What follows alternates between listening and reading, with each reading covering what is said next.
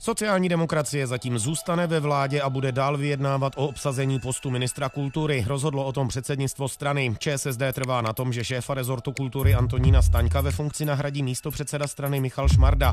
Prezident Miloš Zeman v pátek uvedl, že je připraven Staňka k 31. červenci odvolat. Jmenování Šmardy ale neslíbil.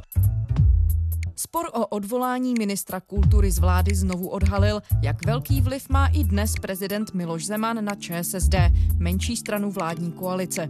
Jaká je historie vztahů Miloše Zemana a sociální demokracie? Kam bývalý dlouholetý předseda nejstarší českou politickou stranu posunul? A jak je možné, že i dnes, roky po odchodu ze sociální demokracie, si prezident z ČSSD dokáže pohrávat jako kočka s myší? Je úterý 16. července, tady je Lenka Kabrhelová a Vinohradská 12, spravodajský podcast Českého rozhlasu. Světová sociální demokracie je s tím světovým zvonem, jenž miliony mučedníků života volá do chrámů kultury. Jejím srdcem a mozkem jdou nejsvětější hymny lidské lásky. Od bohů Atiky až ke kříži svatého rebela na Golgatě za svatá práva chudých. Od revoluce husické až k revoluci francouzské a k revoluci světové. Od mistra Jana až k Tomáši Masarykovi a od Platóna až ke Karlu Marxovi. Od počátku sociální demokracie byla především emancipačním hnutím, ani ne tak stranou jako hnutím. Lukáš Jelínek, politolog z Masarykovy demokratické akademie, která má blízko k ČSSD. Protože to nebyla jenom značka konkrétního politického subjektu, ale k sociální demokracii se vázaly nejrůznější kulturní, osvětové spolky, vzdělávací aktivity, dokonce i bankovní nebo pojišťovací ústavy. Já, když jsem se teď nedávno toulal po Českém Švýcarsku, tak jsem tam našel dětskou léčebnu, kterou sociální demokraté ve 20. letech postavili. Zkrátka byl to fenomén, který pomáhal emancipovat tu část společnosti, která zvlášť tedy ještě za času Rakouska-Uherska byla opomíjená, byla neprivilegovaná a byli to lidé, kteří chtěli participovat na politickém životě, dosáhnout lepší životní úrovně a dosáhnout elementárních sociálních práv. A k nutné přeorientaci v myslích a srdcích aby tak realita poměru ve svých konturách vynikla jasně a přesvědčivě. A tady v tomhle sociální demokracie vlastně byla stranou, která výrazně ovlivnila chod celé první Československé republiky, měla prvního po převratového premiéra Vlastimila Tusara a ačkoliv dál už předsedy vlády neměla, tak vždycky byla součástí té klíčové pětky demokratických politických stran. Tady v tomhle ohledu si myslím, že sociální demokraté i dneska by mohli vzpomínat na to, nakolik jejich předci byli progresivní a dokázali prostě tlačit i témata, která se mnohým zdála jako vedlejší nebo okrajová, jako byla emancipace žen, jako bylo všeobecné a rovné volební právo, a nebo právo na pohřeb žehem. To je další z takových zvláštních sociálně demokratických vymožeností. Také boj za politická práva vedla strana uznávajíc rovnoprávnost obou pohlaví nejen pro muže, ale i pro ženy. V revidovaném programu strany byla již vyslovena zásada práva ženy na práci, doplněná požadavkem za stejnou práci stejný plat sehrála poměrně dost jako progresivní roli při prosazování práv a zájmu svých voličů, ale zároveň stabilizační roli, pokud šlo vlastně o ukotvení toho politického systému v Československu, potažmo o ukotvení i Československa v středoevropském nebo evropském prostoru. Jak drastické byly dopady nacismu a komunismu na stranu? Sociální demokraté patřili k těm, kteří byli velmi výrazně perzekováni, co by představitelé autentické demokratické levice. Asi nejvýraznější obtisk sociálních demokratů z té doby najdeme v programovém prohlášení odbojové skupiny Věrní zůstaneme, v program za svobodu, který vznikal ještě za protektorátu a který se potom výrazně odrazil i na programu sociální demokracie do voleb v roce 1945. Ale fakt je, že řady sociálních demokratů demokratů byly v období nacismu velmi výrazně decimovány, ale to je asi celkem přirozené u všech demokraticky smýšlejících nebo politicky aktivních občanů. V roce 1948 se sociálně demokratická strana sloučila s komunistickou stranou Československa. Slavný okamžik sjednocení dělnické třídy v jediné straně spečetili zástupci obou dělnických stran bratrským obětím. Sloučením stává se naše komunistická strana absolutně rozhodující politickou stranou v republice. Dá se vystupovat, jak zásadní moment to byl i pro fungování třeba dnešní ČSSD? Tak Možná ta paralela by se dala vést ne ani tak třeba ve vztahu ke komunistické straně, která tenkrát sociální demokracii pohltila, protože to byla věc, která byla vlastně svým způsobem dobově podmíněná a jenom bylo vidět, že sociální demokratičtí předáci v té doby v čele se Zdeňkem Firlingrem prostě nebyli schopni hájit svůj vlastní autonomní politický program a politický zájem. Vstupujeme do strany, která je zocelena tvrdým bojem za socialismus a která vepsala ve svůj program zásadu živého a tvořivého marxismu, které vedly říjnovou revoluci k vrcholnému vítězství. Vstupujeme do strany, která se osvědčila v rozhodujícím zápase za republiku a v jejím čele stojí muž, jemuž věříme, Klement Gottwald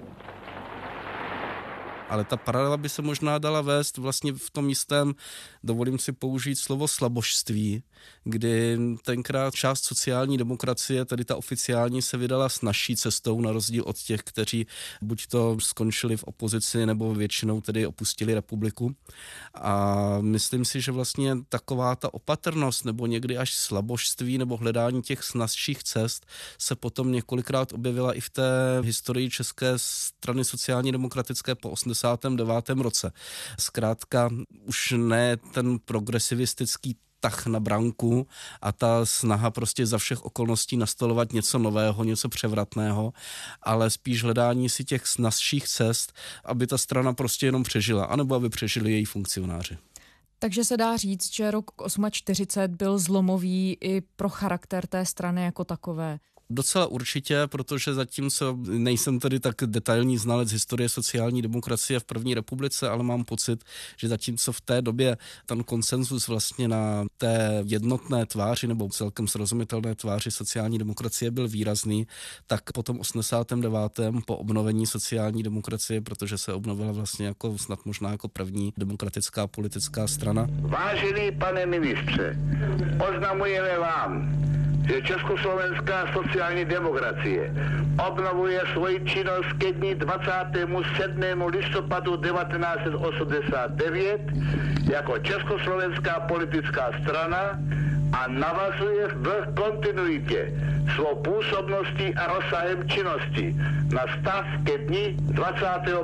února 1948 tak tam jste mohla zaznamenat už od té doby až do dneška nejrůznější proudy, které jsou spíše pro dravější, autentičtější politiku a potom takové ty proudy, které se snaží vyvažovat, vyčkávat anebo čekat, jestli náhodou někdo, nějaká silná osobnost tu stranu nevytáhne, aniž by ta strana musela předvádět nějaký výrazný aktivismus. Na otázku, jaký byl obnovovací sjezd sociálních demokratů, nelze odpovědět jinak, než že bouřlivý.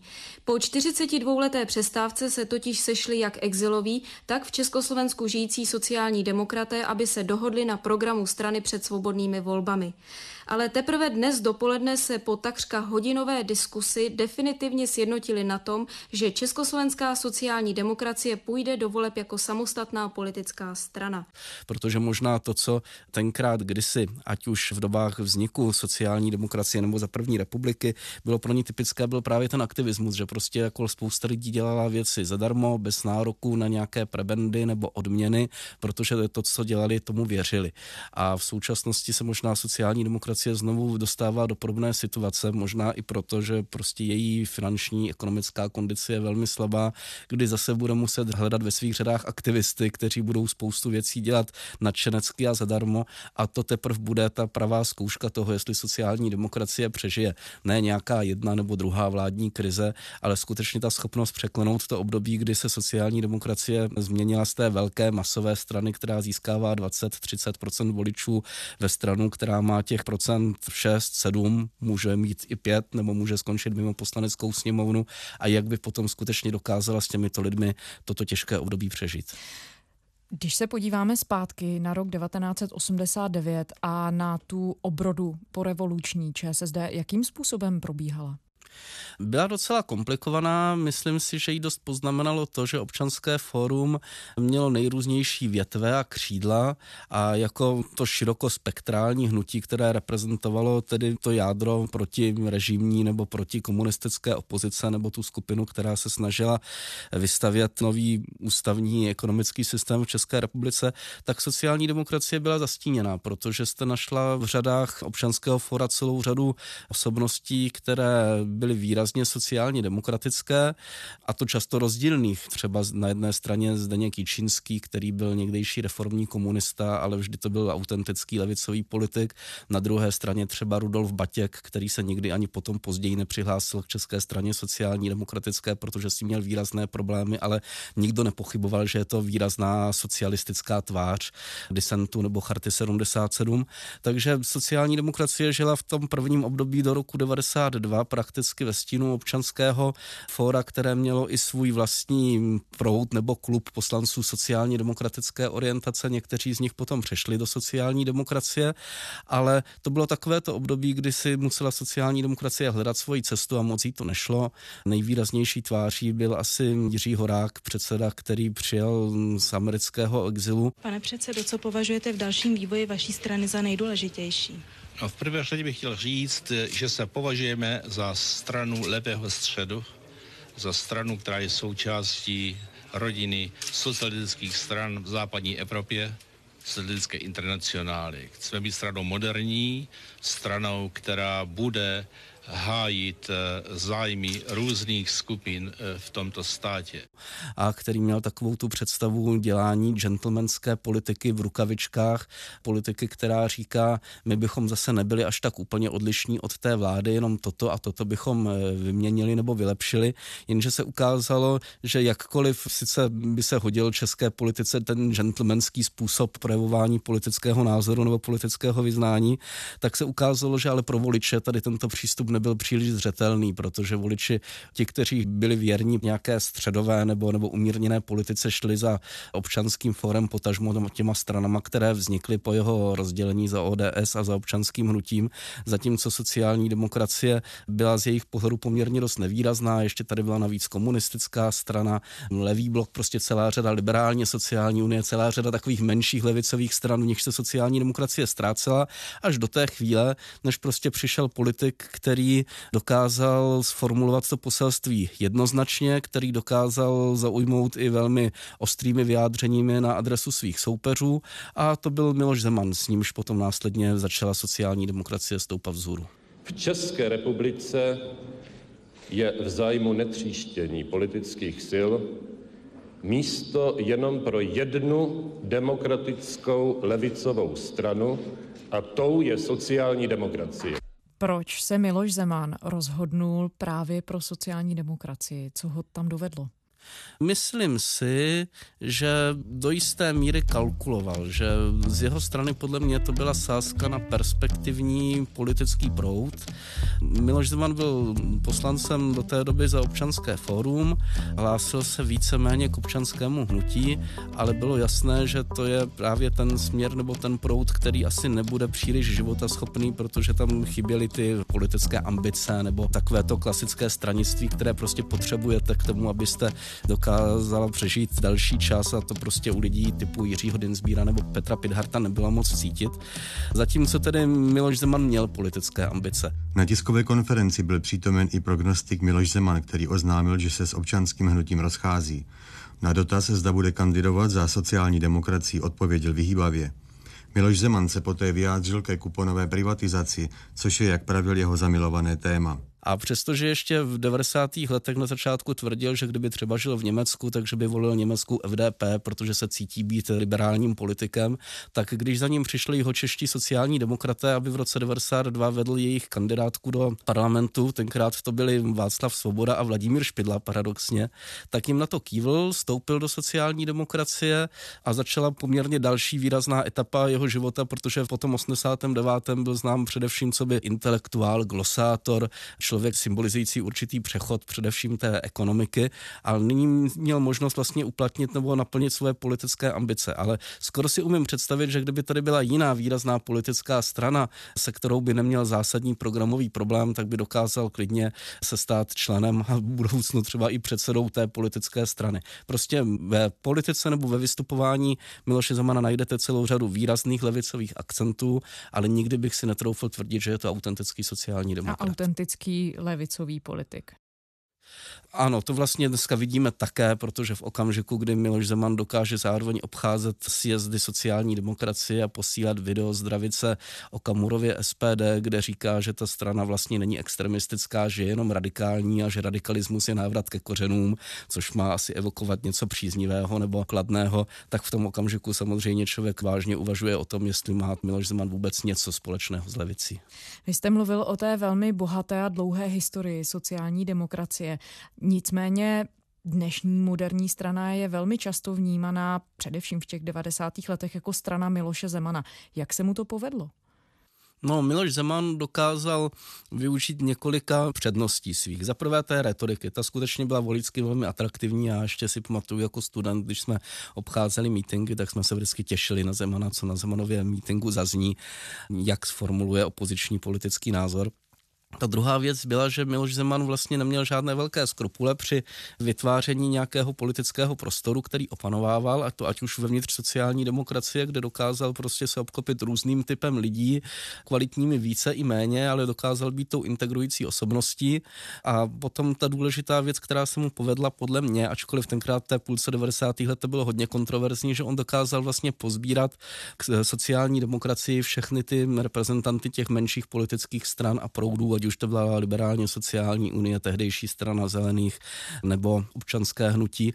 On tenkrát hovořil o tom, že by se měli konečně politici z těchto stran vrátit domů a že přece to autentické a zázemí mají oni právě v sociální demokracii.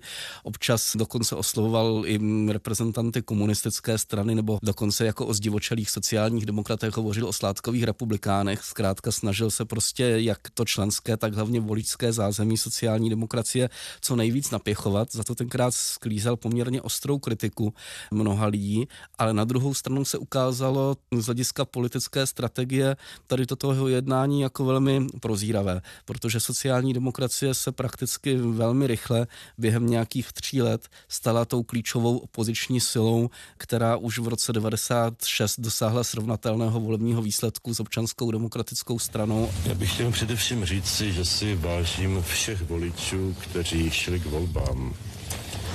A samozřejmě, že bych chtěl poděkovat všem voličům, kteří volili sociální demokracii. Zvláště bych a bylo jasné, že dříve nebo později se dočká i svého vlastního vládního angažma. Ale domnívám se, že výsledek sociální demokracie, i když velice lituji, zbytečně ztracených 3%, které dostali důchodci za životní jistoty, svědčí o tom, že konečně i tady v České republice se prosazuje moderní západoevropský trend, Nejprve dva roky sociální demokracie byli tichým společníkem Václava Klauze a ODS a 1998 vyhráli volby. Situace se obrátila, občanští demokraté podpořili vládu sociální demokracie, ale tenkrát už to bylo dokonce na základě písemného dokumentu smlouvy o vytvoření stabilního politického prostředí, kterému dneska říkáme opoziční smlouva. Předseda sociální demokracie Miloš Zeman předal na zámku v Lánech prezidentu republiky Václavu Havlovi smlouvu uzavřenou s ODS. Prezident vyjádřil obavy, které se vztahují ke smlouvě ČSSD a ODS.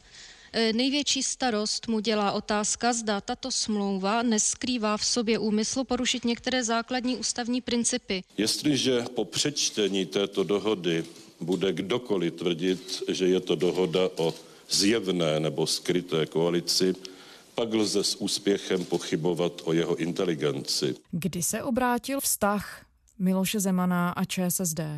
Miloš Zeman nakonec samozřejmě skončil mimo ČSSD. Kde vy vidíte ten klíčový moment? No, ty momenty jsou dva. Asi ten nejvýraznější, ke kterému se dostanu za chvilku, je prezidentská volba v roce 2003. Ale podle mě to začalo už trochu dříve při odhadu volebního výsledku v roce 2002, protože Miloš Zeman už se rozhodl do těchto voleb nejít jako předseda sociální demokracie, předal své žezlo tehdejšímu prvnímu místopředsedovi Vladimíru Špidlovi. No a najdou se lidé, kteří říkají, že to udělal proto, protože byl přesvědčený o tom, že sociální demokracie v roce 2002 ve volbách uspět nemůže. Vzhledem k opoziční smlouvě, k řadě protivládních demonstrací, nejrůznějších skandálů, které se lepily na sociální demokracii nebo respektive na její vládu. A podle některých byl Miloš Zeman přesvědčený, že tady toto se vyhrát nedá a že nechce být u toho, kdy ta sociální demokracie začne opět klesat. Ale ty volby se nakonec vyhrály. Možná, že za to může jakási, dejme tomu, sociální nebo ekonomická politika Zemanovy vlády, ale také to, že Vladimír Špidla, jeho nástupce, přišel úplně s jiným politickým stylem. Vlastně ještě v průběhu opoziční smlouvy se dokázal zastat účastníků televizní krize nebo televizní stávky. Ještě před volbami deklaroval, že nebude chtít spolupracovat po volbách s občanskými demokraty, ale se stranami tehdejší čtyřkoalice. Předseda ČSSD Vladimír Špidla se nebrání tomu, že by jeho strana zůstala po parlamentních volbách v menšinové vládě. Prohlásil to v diskusním pořadu televize Prima s tím, že ani... Není mým záměrem vykonávat vládní agendu v koalici s Václavem Klausem. Dělám proto vše, aby síla ODS byla taková, že by tato záležitost nepřipadala ani teoreticky v úvahu. A to si myslím, že také pomohlo k tomu, že sociální demokraté sice nijak slavně, ale dokázali ustát ty volby a sestavovat vládu po roce 2002. To možná Miloš Zeman nesl lehce úkorně. Když přišla prezidentská volba v roce 2003, tak on dostal nabídku, aby kandidoval za sociální demokracii na prezidenta, ačkoliv tedy jeho nástupci z toho nebyli moc nadšení z té představy, že by ho měli zase zpátky na takové vrcholné pozici, ale rozhodli se ho neobejít. Miloš Zeman si ale stanovil podmínku, že nastoupí až do druhé volby, že nepůjde do té první, protože by chtěl dát přednost nějakému jinému kandidátovi, aby zabojoval. V tom okamžiku sociální demokraté si našli za pro mě dost zvláštních okolností prezidentského kandidáta Jaroslava Bureše, který sotva mohl mít nějaké velké šance. O prezidentský úřad se uchází někdo, kdo vlastně nemá vůbec žádnou šanci, někdo, kdo je neznámý, Někdo, kdo nic nedokázal a kdo nemá žádnou politickou podporu. A především jak prý jsem si troufl. Ale problém byl, že pan Bureš nezískal ani hlasy samotných sociálně demokratických poslanců a senátorů do značné míry podle mě, protože ten zemanovský tábor se rozhodl tu první volbu bojkotovat a prostě panu Burešovi tyto hlasy nedat. A v okamžiku, kdy tedy tato první volba nedopadla, tak se otevřel prostor pro Miloše Zemana, aby nastoupil ve druhé volbě a tam mám pocit, že mu někteří jeho kolegové ze sociální demokracii to chování oplatili fandili, nebo respektive tomu jeho táboru a prostě Miloš Zeman nebyl schopný v různých kolech eh, té další volby získat potřebný počet hlasů, takže nakonec prezidentem republiky byl zvolený Václav Klaus. Ve sněmovně v prvním kole volby předběhl Václav Klaus Miloše Zemana jen o 11 hlasů. Zeman ale vyřazení z volby hlavy státu neunesl a ze španělského sálu Pražského hradu tajně zmizel. Václav Klaus byl udivený. To, že ho tady nevidím, mě mrzí, protože bych měl pocit, že bych za ním šel, i kdybych prohrál nad ním, i kdybych vyhrál. Za šokující porážku pro bývalého premiéra považují postup Zemanových soupeřů do dalších kol prezidentských voleb světová média. Agentura Reuters poznamenává, že naproti tomu pro současného předsedu sociálních demokratů Vladimíra Špidlu je poslední vývoj vítězstvím. Další agentura AP přičítá výsledek prvního kola druhé volby hluboké roztržce v sociální demokracii. Tam Miloš Zeman zahořkl vůči těm, kteří jej nevolili, dokonce se začalo hovořit o nějakých kartách zrádců, eh, kterým se bude chtít mstít až do konce života. Hodně jsme se tomu všichni tenkrát smáli, ale ve skutečnosti, když se podíváte na vývoj vztahu sociální demokracie s Milošem Zemanem až do současnosti, tak to bylo vlastně průběžné likvidování celé tady této generace těch politiků, kterým on vyčítal, že se nepostarali o jeho prezidentské zvolení už v roce 2003. Jenom možná lehká záhada je, že vlastně tady tento boj se sociální demokracií vede i v době, kdy už na čele té strany jsou politici úplně jiné generace. No a To je právě ta klíčová otázka, protože se zdá, že Miloš Zeman nakládá se současnou sociální demokracií tak trochu jako se svojí hračkou, s kterou si dělá prakticky, co se mu zalíbí. Jak se mu to daří? Jak je to možné? Možná, že Miloš Zeman má takový ten dojem, že on je vlastně tady ta rozhodující nebo klíčová osobnost, která může sociální demokracii vynést nahoru a naopak se sadit dolů, když bude chtít. Druhá věc je, že Miloš Zeman podle mě má v současnosti tendenci překreslit jednak politickou a přinejmenším částečně ústavní mapu v České republice. On se prostě, zvlášť v okamžiku, kdy už ví, že mu dobíhá jeho druhý prezidentský mandát a že už dál se bude z politiky definitivně stahovat, tak se snaží prostě uspokojit ještě své poslední potřeby nebo zájmy a k ním podle mě patří ukázání, že on je tady vlastně, ačkoliv je prezident v českém ústavním systému velmi slabá figura, tak Miloš Zeman chce předvést, že i v tomto ústavním uspořádání může být prezident klíčový i vzhledem k premiérovi, i vzhledem k politickým stranám. No a k tomu, aby vynikl v rámci toho politického zápolení, tak se mu hodí, když ty tradiční politické strany jsou co nejslabší a naopak je obklopen stranami populistickými nebo extrémními, protože v takové konstelaci prostě zkušený a obratný politik, který ještě má jakýsi nádech toho demokratického politika, tak dokáže fungovat zdaleka nejlépe. Takže si myslím, že vlastně Miloš Zeman se snaží v tuto chvíli především koncentrovat maximum moci do svých vlastních rukou a proto zachází s ústavním systémem, s politickým systémem i se sociální demokracií jako stranou tak, jak zachází, protože nemyslím si, že by vinu na těch zítřených vztazích s Milošem Zemanem měla sociální demokracie. Udobřit s Milošem Zemanem se snažil Jiří Paroubek v roce 2005, vydrželo jim to asi rok do voleb 2006. Udobřit se s Milošem Zemanem snažil Bohuslav Sobotka. Tak prosím, pane premiére. Skončilo to mávání Zemanovou holí na premiéra Sobotku na Pražském hradě. Ale nastav si to, tamhle to máš v obráceně. No. A stejně tak Jan Hamáček nastoupil do funkce s tím, že stabilizuje vztahy s Milošem Zemanem. Dokonce ten na jarním sjezdu slíbil, že bude sociální demokracii volit do Evropského parlamentu.